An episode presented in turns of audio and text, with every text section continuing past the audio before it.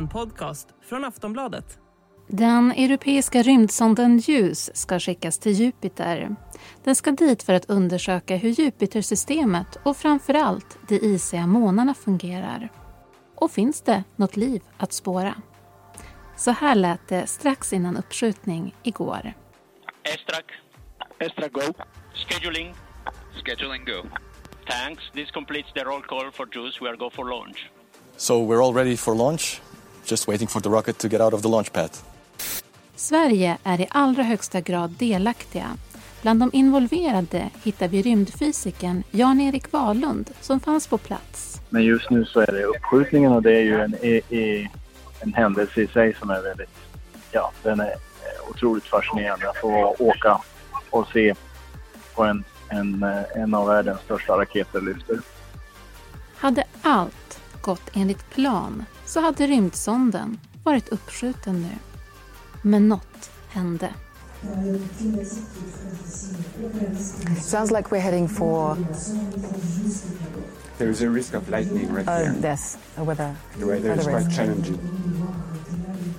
Right, it's been announced. So Marianne Claire has just announced that we're going to uh, halt the uh, launch, uh, the launch operations for now, for today. På grund av vädret så fick det hela skjutas upp till idag fredag istället. Och i och med det inleds en åtta år lång rymdfärd till Jupiter. JUICE står för Jupiter Icy Moons Explorer.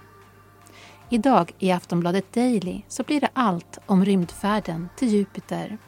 Jag som är med er, jag heter Eva Eriksson. Jan-Erik Wahlund, som vi hörde inledningsvis, är forskare vid Institutet för rymdfysik i Uppsala och vetenskaplig ledare för ett av experimenten ombord på ljus. Vi ringde upp honom igår när han satt på en buss med förväntansfulla människor. Jan-Erik, eh, du har lite röster omkring dig. Vart befinner du dig någonstans just nu? Nu befinner jag mig eh, på raketbasen i Kourou i franska Guyana och eh, jag åker nu buss ut till min viewing site som heter. Där vi ska se själva uppskjutningen och eh, vi hade regn här nyss men jag ser solen nu och det börjar klarna upp. Så det ser väldigt lovande ut att det blir uppskjutning idag. Vilka är det som du har omkring dig där på bussen? Ja, det är medexperimentatorer som har ehm, bidragit med instrumenten ombord. Det är ESA-folk, Europeiska rymdstyrelsens folk, det är politiker och ehm, en massa high-ranking officials lite överallt i Europa. Ja. Vad är det som den här rymdsonden ska utforska på Jupiter? Själva rymdsonden, eller rymdfarkosten JUICE, Jupiter Icy Moons Explorer, dess huvuduppgift är att studera de isiga månarna, stora isiga månarna i Europa, Ganymedes och Callisto. Och framförallt är det månen Ganymedes vi kommer att fokusera extra på, som vi kommer att gå i bana kring eh, någon gång 2033 tror jag det är. Ja, och eh, varför? Eh, vi vill ju då, eh, huvuduppgiften är ju att eh, kolla om liv överhuvudtaget är möjligt att existera i de här oceanerna. Så det är förutsättningarna för liv som är själva huvudmålet. Ett annat huvudmål är också att studera Jupiter. är ju nästan som ett, ett litet eh, exoplanetsystem i sig, så att säga. Ett litet solsystem i miniatyr. Och det kan ge oss väldigt bra informationer om hur exoplaneter som man inte kan komma till med rymdfarkoster idag fungerar. Så vi ska då eh, vi ska mäta de fysikaliska, kemiska, geologiska och strålningsmässiga processerna och kartlägga dem i detalj eh, kring de här isiga månaderna. Är det så att det tar åtta år innan den är framme? Mm, knappt åtta år. Så att, eh, men vi har ganska mycket att göra ändå på vägen dit. Vi ska eh, kalibrera våra instrument i rymden. Eh, vi ska rotera rymdfarkosten i alla möjliga riktningar för att se om hur rymdfarkosten påverkar våra instrumenteringar. På så sätt ta bort den effekten innan vi kommer fram till Jupiter. Och sen så kommer vi åka förbi eh, Venus en gång och vi kommer åka förbi månen, jorden en gång och sen så två gånger till jorden. Eh, och sen framför allt så kommer vi åka rakt igenom asteroidbältet. Eh, så vi hoppas på att få kartlägga stoftet i asteroidbältet ordentligt. Mm. Aftonbladet Daily är strax tillbaks. Då ska vi prata mer med Jan-Erik Wahlund.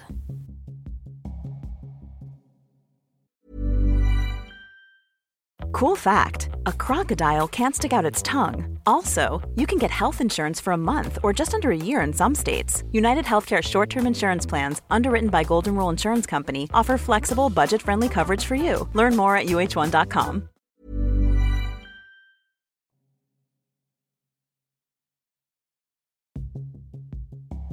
Tror du att vi människor kun, kommer att kunna leva på andra planeter i framtiden? Ja, eh, det kommer vi att kunna göra, men eh, just Jupitersystemet får vi hålla oss åtminstone till eh, Ganymedes och Callisto kanske, som ligger lite längre ut. För att strålningsmängden är ganska kraftig. Man kommer ju till... Jupiter har ju de största, starkaste strålningsbältena i solsystemet. Och det är väldigt mycket energi som bombarderar farkosten hela tiden. Och här är det då inte fråga om vi människor eller kackerlackor överlever utan här är det fråga om, om elektroniken överlever. Så vi har eh, en hel del teknik ombord som, som, gör, som eh, skyddar oss från strålning av olika slag. Vi har speciella material runt om. Vi har en, en, en, en, eh, en central elektronikkärna inuti rymdfarkosten bakom blyplattor i princip. Ehm, och ehm, det finns eh, det är mycket, mycket speciell elektronik som måste användas som tyvärr också är ganska dyr. Vad kostar det att göra det här projektet? Projektet, eh, det beror ju på nu. Um, för uh, hela projektet som helhet med Airbus Industries och subleverantörer och ESA och alla experiment 10 experiment. Eh, det lär ju kosta omkring 1,6 miljarder euro. Det vill säga omkring 18 miljarder kronor tror jag jag får det till. Ehm, själva vårt experiment är PWI som är ett av tio instrument eh, ombord. Eh, det tillsammans är nästan eh, 800 miljoner kronor. Men det är inte bara Sverige som betalar den delen utan eh, Sverige betalar ungefär en, ja, omkring 100 miljoner kronor av detta experiment. Men det är alltså väldigt dyra grejer som är om, ombord. Det är ett oerhört stort projekt helt enkelt det här. Ja, det är det största projektet, eh forskningsprojektet eh, som eh, ESA, Europeiska rymdstyrelsen, gör nu. Och eh, det intressanta med det är ju också att Sverige har en väldigt stor del i forskningen här. Två av tio instrumentkonsortier är svenskledda och jag leder ett av dem. Så det är en, en eh, visar att eh, Sverige har en, en eh, ledande roll när det gäller planetutforskning inom Europa. I den bästa av världar, vad kommer vi få fram för information efter att det här är klart? Ja, eh, det blir väl någon gång eh, eh, Ja, eh, bästa av världar, det är när vi börjar eh, kartlägga de här oceanerna, dess struktur och hur de rör på sig under isen. Och eh, med lite, lite tur, ehm, eh, brukar väl forskare kanske inte ha, men så eh, finns det sprickor i isen och så blåser det ut plymer från isen under framförallt Eh, månen eh, Europa och kanske också Ganymedes. Och eh, den det där materialet, då får man direkt access till oceanerna under isen. Och eh, de sprutar ut i en spricka i isen och då kan man åka rakt igenom de här ply, plymerna av eh, vatten och då kan man bestämma kemiska sammansättningen och det gör ju speciellt då Kiruna-ledda instrumentet. Eh, de har en schweizisk eh, subkonsortium som som eh, mäter sammansättningen av eh, just sån här tunn gas. Och om man då hittar aminosyror där, då, har vi, då är det full pott. Vad betyder det För den som lyssnar. Det, det betyder, ja, just det. Det betyder ju då att, att eh, det finns ju, det betyder att det förmodligen finns liv i de här oceanerna. Då. Men vi letar efter förutsättningarna och vi försöker kartlägga alla de processerna, fysikaliska, kemiska, eh, geologiska och eh, strålningsmässiga processerna så att man kan förutbestämma om det är överhuvudtaget möjligt för liv att existera i de här oceanerna under isarna på ismånaderna. Och om det är så då att det finns liv, alltså vad, vad har vi, vad betyder det? Vad kan vi hitta för nytta genom det, från det sen? Ja, eh, det är ju en väldigt bra fråga för att eh, eh det, hittills så har vi trott att liv bara är möjligt på ett visst avstånd från en stjärna, en så kallad beboelighetszon. Men eh, är det så att det finns möjlighet till liv i sådana här eh, oceaner under eh, i ismånar eller iskroppar i hela yttre solsystemet, då utökar möjligheterna för existens av liv dramatiskt. Eh, att vi ska hitta liv eh, någon annanstans ute i, i galaxen. Så att eh, det är väldigt viktigt att studera de här oceanerna under isen av den anledningen. Varför tror du att vi människor fascineras så mycket av den frågan ifall det finns, finns liv eller om vi är ensamma i universum? Ja, men det är ju självklart att vi vill veta Eh, ursprunget till varför vi existerar överhuvudtaget. Ehm, det är en av de riktigt fundamentala frågorna. Och även hur livets uppkomst sker är ju inte utrett än ens på jorden.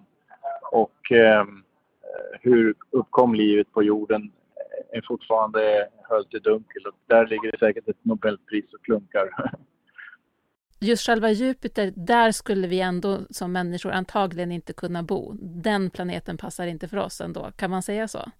Ja, just idag är det så. I alla fall om man har de inre månaderna, i och Europa de tror blir svåra. Men sen så avtar strålningsbältena utåt så att eh, den bästa basen för människor skulle jag tro är Callisto i så fall, vilket vi också kommer att studera väldigt noggrant. Kommer att göra över 20 förbiflygningar av månen Callisto. När det blev klart att det inte blev uppskjutning igår så ringde vi åter upp Jan-Erik Wahlund. Han var då tillbaks på bussen igen. Ja, nu sitter jag på bussen hem, hem igen. Och åka, eh, försöka imorgon igen. Men precis i stunden då beskedet kom, vad kände du då? Ja, eh, jag tänkte eh, generalrepetition. det är bara att gå upp tidigt imorgon bitti också och sen så får vi en same procedures every day, vill jag säga. Det sa Jan-Erik Wahlund, forskare vid Institutet för rymdfysik i Uppsala och vetenskaplig ledare för ett av experimenten ombord på ljus. De här intervjuerna de gjordes torsdag den 13 april. Du har lyssnat på Aftonbladet Daily. Jag heter Eva Eriksson och vi hörs snart igen.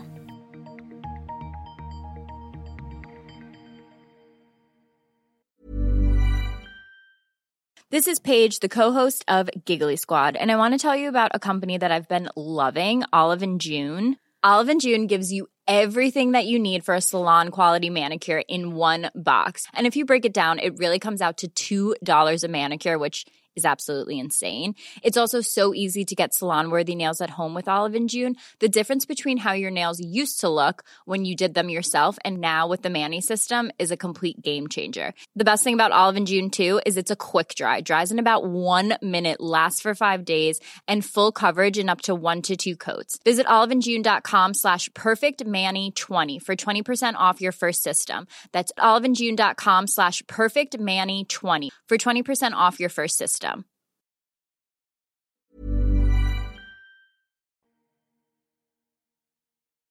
Du har lyssnat på en podcast från Aftonbladet. Ansvarig utgivare är Lena K Samuelsson. Tired of ads barging into your favorite news podcasts? Good news. Ad-free listening is available on Amazon Music. For all the music plus top podcasts included with your Prime membership. Stay up to date on everything newsworthy by downloading the Amazon Music app for free or go to amazon.com slash news ad free. That's amazon.com slash news ad free to catch up on the latest episodes without the ads.